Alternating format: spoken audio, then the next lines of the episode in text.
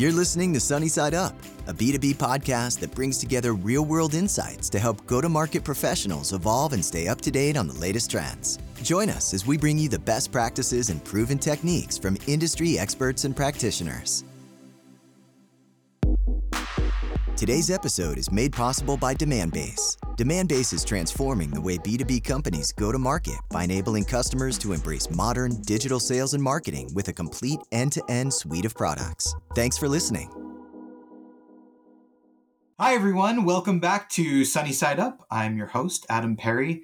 Today, I am actually, honestly, truly excited to be talking with Jessica, who is the global CEO for C Space, the customer agency and Keisha, who is the Vice President, Diversity, Equity, and Inclusion at C-Space.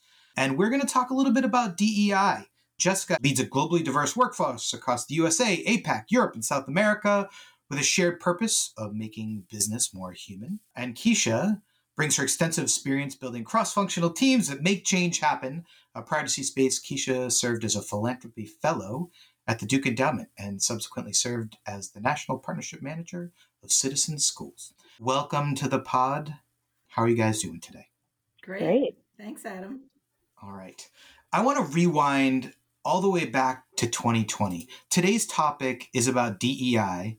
And for those folks who, who may not know what DEI stands for, can one of you guys break it down for our audience um, so that we can all dial in?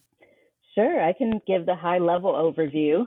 So DEI stands for diversity, equity, and inclusion. The way to think about each of those is diversity is essentially the who, who you're inviting in the room, who you're inviting to the party. That's a common analogy. The equity is really about treating everyone fairly and equitably, even if that might mean using different strategies or approaches to bring different groups in. It's getting everyone to the same place. And then the inclusion piece is really the how so once you bring all of this diversity in, it's how do you make people feel included? How do you make them feel like they belong? How do you allow them to show up as their full selves? So that's that's DEI in a nutshell. That's a great definition. And this has become a hot button topic over the last couple of years as businesses try and figure out how to incorporate this into their daily practices. Let, rewinding back to 2020, when we were talking earlier, you said that was the kickoff point of when you started to really dig in your heels here and make this a core part of your C Space's DNA. Let's talk a little bit about that. Talk to me about the genesis of, of DEI and C Space and and where you guys were as you began to think about what you wanted to do to make definitive change for your own DEI initiative. I'm happy to kick it off from the perspective of the leadership perspective. And Keisha, I think your experience in the business and your experience having been in the business and some of the stuff we were getting right and getting wrong will be really valuable perspective as well. Yep.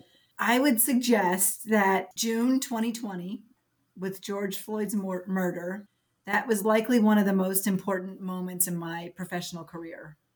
I can remember it so vividly now because it was such a critical experience for me and has shaped, has changed the way I see the world so significantly, although still recognize that I'm on a journey of learning here, as many people are.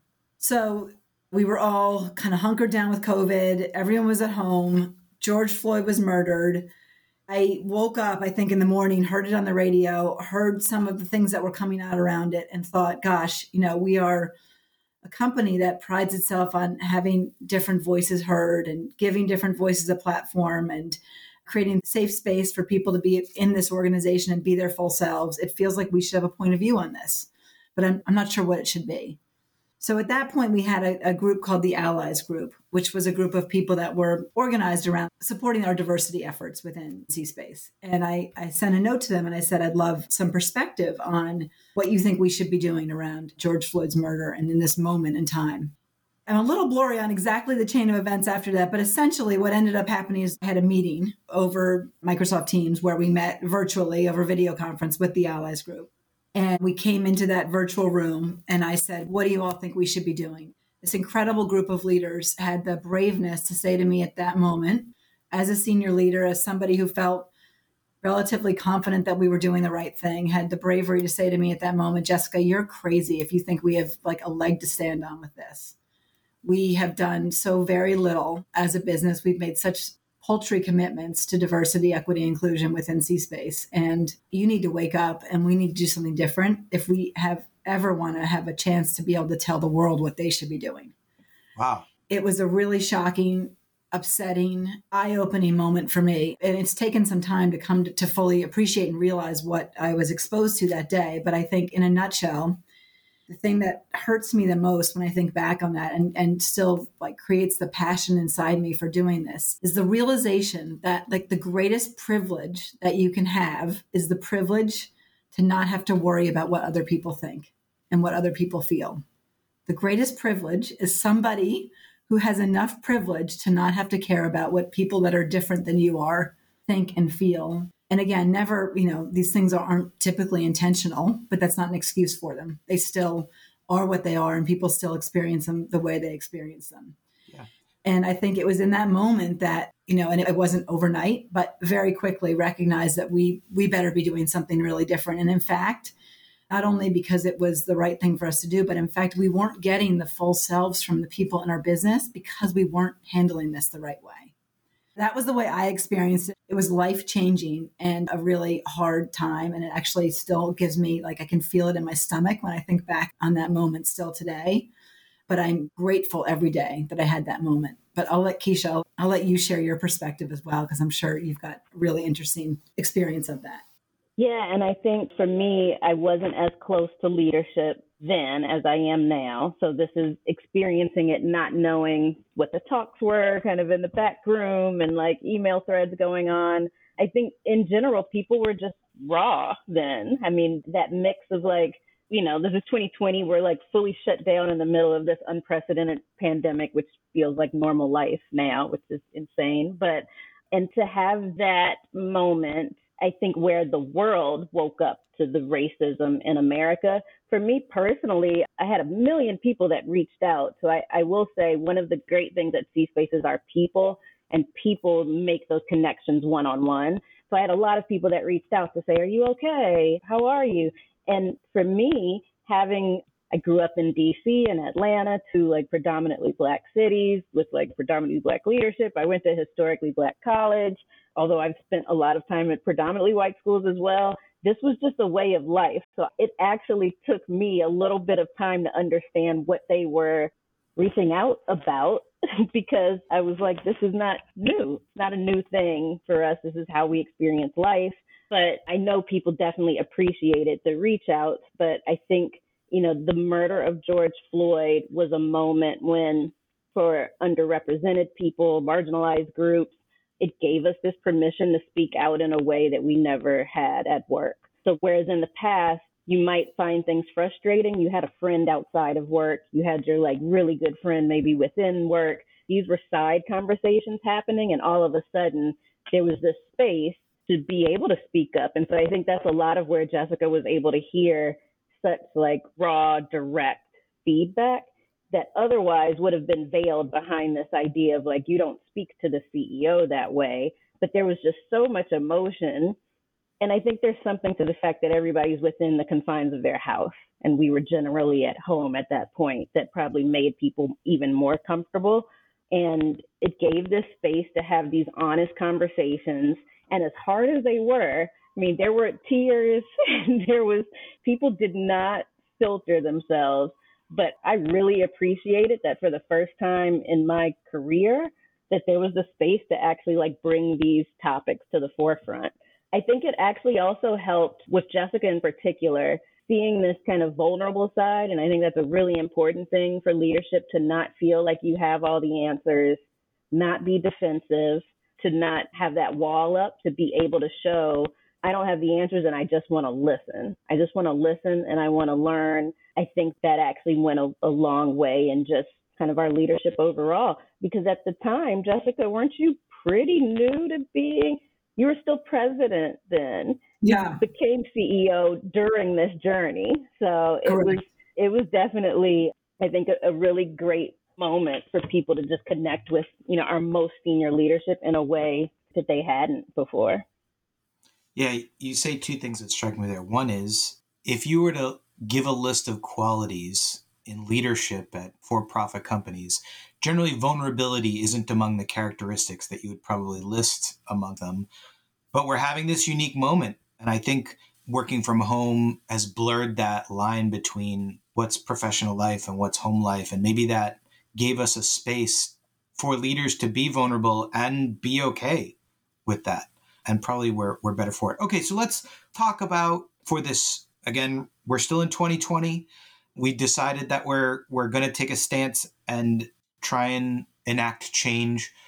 What did that look like in its first iteration or its first flavor? Like what did you want to get done? I can give you a couple reflections and then Keisha, you can share from your perspective as well. But I think first and foremost, what was really important to us is to make some commitments. So, really, like if we're going to do this, we need to make some commitments. And I think we also recognize that they needed to be strong commitments, like commitments that were actually going to require a good amount of change. And they needed to be long term commitments.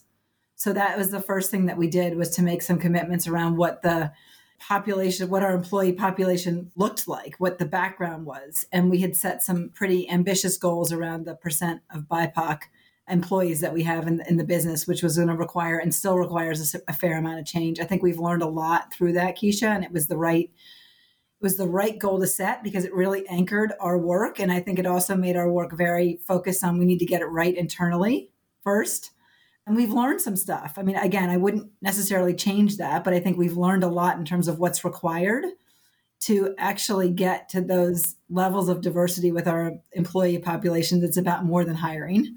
There's a lot that goes into actually being effective and creating a, really diverse employee organization that we're still on the journey with. But I do think first and foremost, making some commitments to channel, to focus our energy and to, to force us to make a long term commitment around this.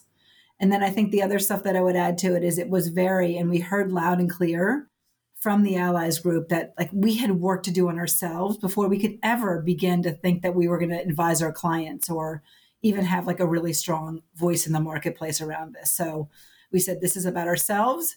We need to set some goals to focus our energy and also to acknowledge that this is a long term commitment that we're making around this. Yeah, and what's interesting is that so on the other side, and I guess we should frame this by saying I wasn't in my current role as being over diversity, equity, and inclusion. So what happened on the other side is people were essentially looking like day by day to see like what is the company going to say? What's the statement that's going to be made? They haven't said anything yet. Why aren't they saying anything? Is this not important enough? And in hindsight, we act it wasn't like a huge turnaround time we're talking maybe maybe a couple, couple weeks, weeks, or so yeah.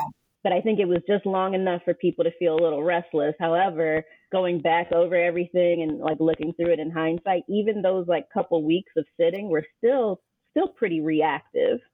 And when i look back at those commitments and i think i think it was good and what we needed for the moment but now when i talk to clients my advice is wait where we're at right now is that in the past, diversity was this like kind of a legal thing. And let's make sure we have our statement on our job hiring and that, you know, we're hiring like just enough people and let's make sure we're not breaking any laws and like how do we release press release. And now it's really about this acknowledgement that racism and diversity broadly beyond racism. So I should say diversity is inclusive of race socioeconomic status, sexual orientation, disability, and like every facet. But now it's really coming to understand that we exist in a system that was created for straight white men. And so, in order to change anything, it means you have to rebuild that system. And rebuilding a system takes time. So, when you react overnight, the odds that you're reacting in a way that's actually going to create systemic change are very small, very small. So the two weeks, I think, and this is where like all of those commitments that we had are still our commitments to this day, because the two weeks probably gave just enough time to be able to to like scratch the surface there. But I would even say, you know, now if a client has an issue, take your time. Like, don't feel the need to like react so quickly. Communicate to your people so they know you're not silent, right? So we could have come out with the statement the next day, hindsight 2020, right? could have come out with a statement internally the next day to say, we are meeting, we are listening, we are understanding, and we are figuring out the right way to move forward and then take the time that's necessary to do that. But these are all things that you learn after after the fact, I think. So yeah, there was a lot of pressure, I think, on on leadership, you know, to say something, to do something, right? And I, I don't know, Jessica, if you fully felt that pressure from people at that time. I think that's such an awesome point, Keisha, that pause, like go slow to go fast, but the pause and taking a breath and collecting ourselves. I think it's such great advice and it's really easy to lose track of that in the moment when there is so much pressure and so much noise and so much unrest around an issue. So it's a great it's a great comment. I don't know if I would change what we did because I actually think making those commitments has forced us to to keep moving ahead and in, in the moment really did focus our energy. But I really appreciate that point a lot. Let me ask you guys this. Keisha, you brought up that the program underwent some change over time. If we fast forward a little bit, maybe into 2021, do you want to talk a little bit about the struggle of enacting that change and what, if any, pivots you had to execute in the program on, on the way to hitting some of those, you know, short-term milestones or or inventing new milestones? Because maybe the original milestones were, you know, okay, but there could be other ones. Mm-hmm. Yes, you know, once we got through 2020, I think that's when we definitely focused in on ourselves and put ourselves first. We closed the business down for a day globally to have what we called our DEI day, which was a day of reflection, kind of education. We brought speakers in really to highlight the importance. I think the shift then towards late 2020 going into 2021 was that it was time to address this with our clients as well. So whereas we had focused, so I think it's important to understand that while you need to make sure you've got everything in order internally before you're really, you know, making big efforts externally, it's still going to end up being parallel tracks because this isn't like a checkbox and then you move on. Like one, we've got everything perfect. you know, all employees are just the best yeah. ever. Like that's not going to happen before you can then move on. I think also there's something to beginning to shift to think about how does this impact your business beyond that internal piece because that's where we're at now where DEI doesn't just live within HR. It's not just about hiring. It's really about how do you start to move the needle across everything? So we were getting more clients coming to us with questions, and it required us then to be able to answer those questions. So I think that was a big shift for us. And it also got a lot of our consultants on board. So whereas some people, DEI is a, it's a tough topic. It's an uncomfortable topic. It gets people out of their comfort zones for us, we have, you know, we're a consulting organization. So I think our consultants were able to more easily learn about DEI in the context of work than personal because they were used to consulting on topics that they knew nothing about. They were used to getting on, out of their comfort zone and like upskilling and learning different things. And in doing that, then it starts to bleed into the personal as well, because once you've kind of learned it in that front, you, you almost have to apply it personally. So I think that was a big turning point for us. We also had a DEI board globally. We set up one in the Americas and one out of London. And then I think that group was able to really focus in on these education opportunities and just kind of keep that conversation going which was really helpful. I would definitely say your end goal is to get DEI embedded across your business in the beginning. You need somebody that can like keep the focus there and keep bringing it up and feel a little bit like the squeaky wheel. And that's what our DEI board was for that time. Okay, you mentioned something that was interesting, and that is you began to talk about DEI with your customers. I understand that not all customers were sure about how to tackle this or if to tackle this any anecdotal stories that either of you want to share about those experiences? Just to give folks like an idea that just because you decide to do something that's good and right and healthy doesn't necessarily mean like everyone's going to be like yay we're all doing it. Anything you want to share there? Yeah i think some clients especially like in 2020 early 2021 retail clients clients that, you know, a lot of B2C clients, but particularly I'd say a lot in like the retail space, that felt like a natural thing for them. They were really clear, like, okay, there's all of this unrest going on, you know, related to social justice. How do we speak up because we have people coming into like brick and mortar stores and we're interacting in a one to one way? I think companies that fell outside of that were like, how does this affect me? I don't know how this like, you know, affects my thinking. Huh. It was hard for them to really understand, you know, in the end what it is is that you want to be able to understand all of your customers, no matter who they are. And that may mean it might be directly, you know, depending on your business model where you're creating a commercial that resonates better, or it may be in a more indirect way.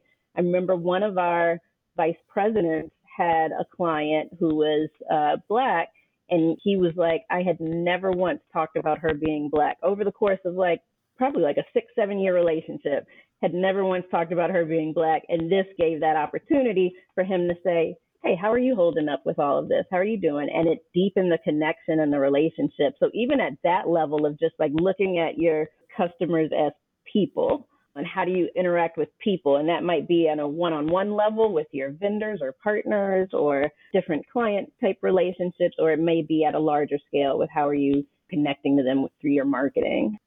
I think the other really important opportunity that we have at C Space, because we have these deep relationships with our clients' customers, we have an opportunity to actually have real voices help our clients to understand why this is important. So, again, depending on the experiences that different individuals have, the strategy an organization has, what an organization's customers are telling them, the idea of DEI is on different places on people's agenda. And I think that what I have seen, one of the most powerful things that we can do, because we talk to real people and we have real voices, there's nothing more powerful in terms of changing perspectives and attitudes towards something than hearing directly from a customer or someone that's important to you why this issue is important to them or what it means to them when you're not addressing it or not doing something about it. It's incredible the opportunity we have to enlighten people about what the opportunity of this is both from a business as well as humanity standpoint. And so that's one of the opportunities we have, but it's not always easy because not all clients are ready to hear this stuff. And actually, one of the things that Jessica did, so this is part of how I ended up in my role, was we had run research around COVID because this was kind of a similar, like, very quick moving issue that was going to have broad implications. How do we get our clients and customers prepared for this? So we ended up providing research because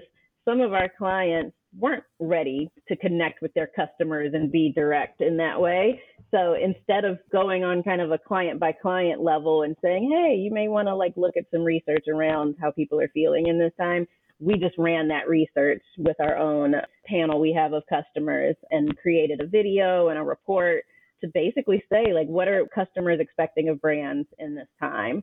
And then we shared that with clients because I think we had to be able to share with them this is why this matters and this is a taste of like what people are thinking and you've got to go deeper and understand this more with your particular clients and what that means for your specific business. But we kind of took out like one of those hurdles. I think it would have been i think it might have taken a little longer if we just left it to each company to figure out what they needed to do but in being able to provide like you know a little bit of a a bridge for them to say like here you don't have to roll the dice or get support on this internally. We're going to tell you like here's what we're hearing from people yeah i think it's interesting that you're able to use research and data to help as an on-ramp to have a, a real what's more of an emotional conversation right? But that data helps us open the door like any other project where you might have emotions which factor in having some sort of baseline for common communication some hey here's where we are here's what's happening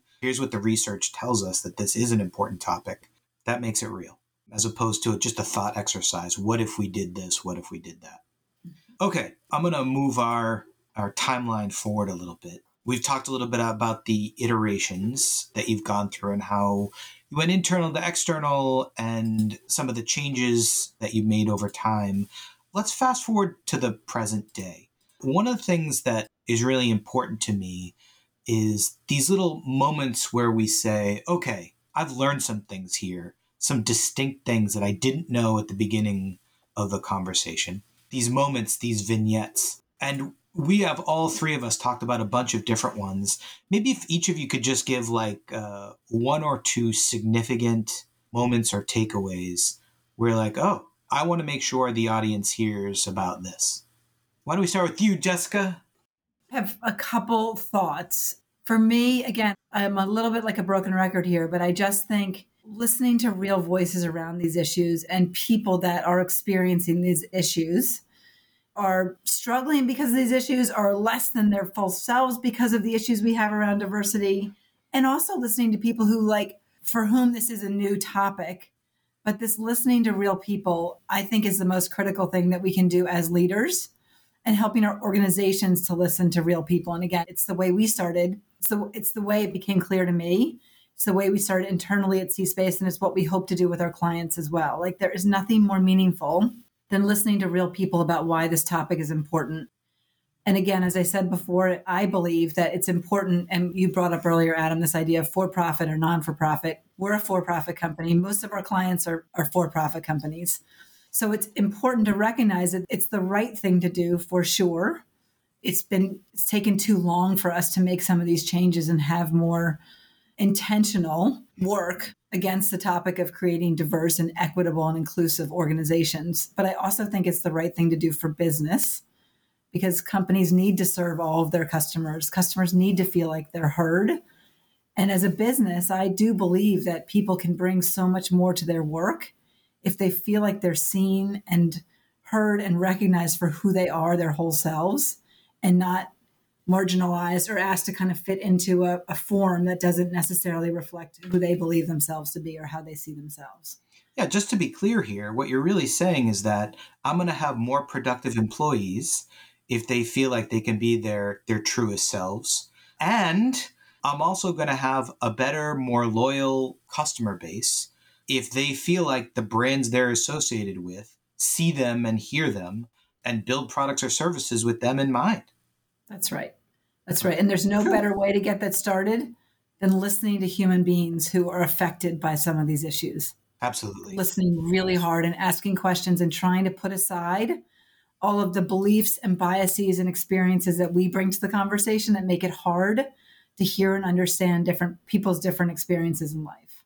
All right, Keisha, we didn't steal all of your thunder. I know that there's a couple other points that you were definitely wanting to make as well. What are some things you'd like our audience to take away?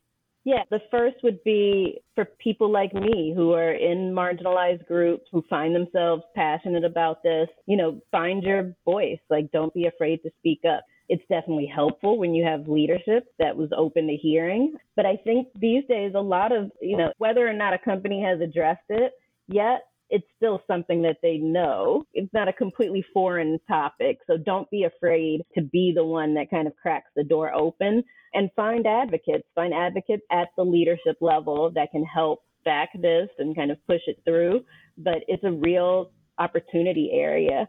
The other piece is not thinking of DEI as a problem that has to be solved and like take it out of the sense of, you know, this is an issue and we've got to figure out how to like, how do we keep this in control? Look at it as an innovation area. I think the parallel I see is when you think of COVID and the amount of innovation, like particularly technological innovation that's happened in response to COVID.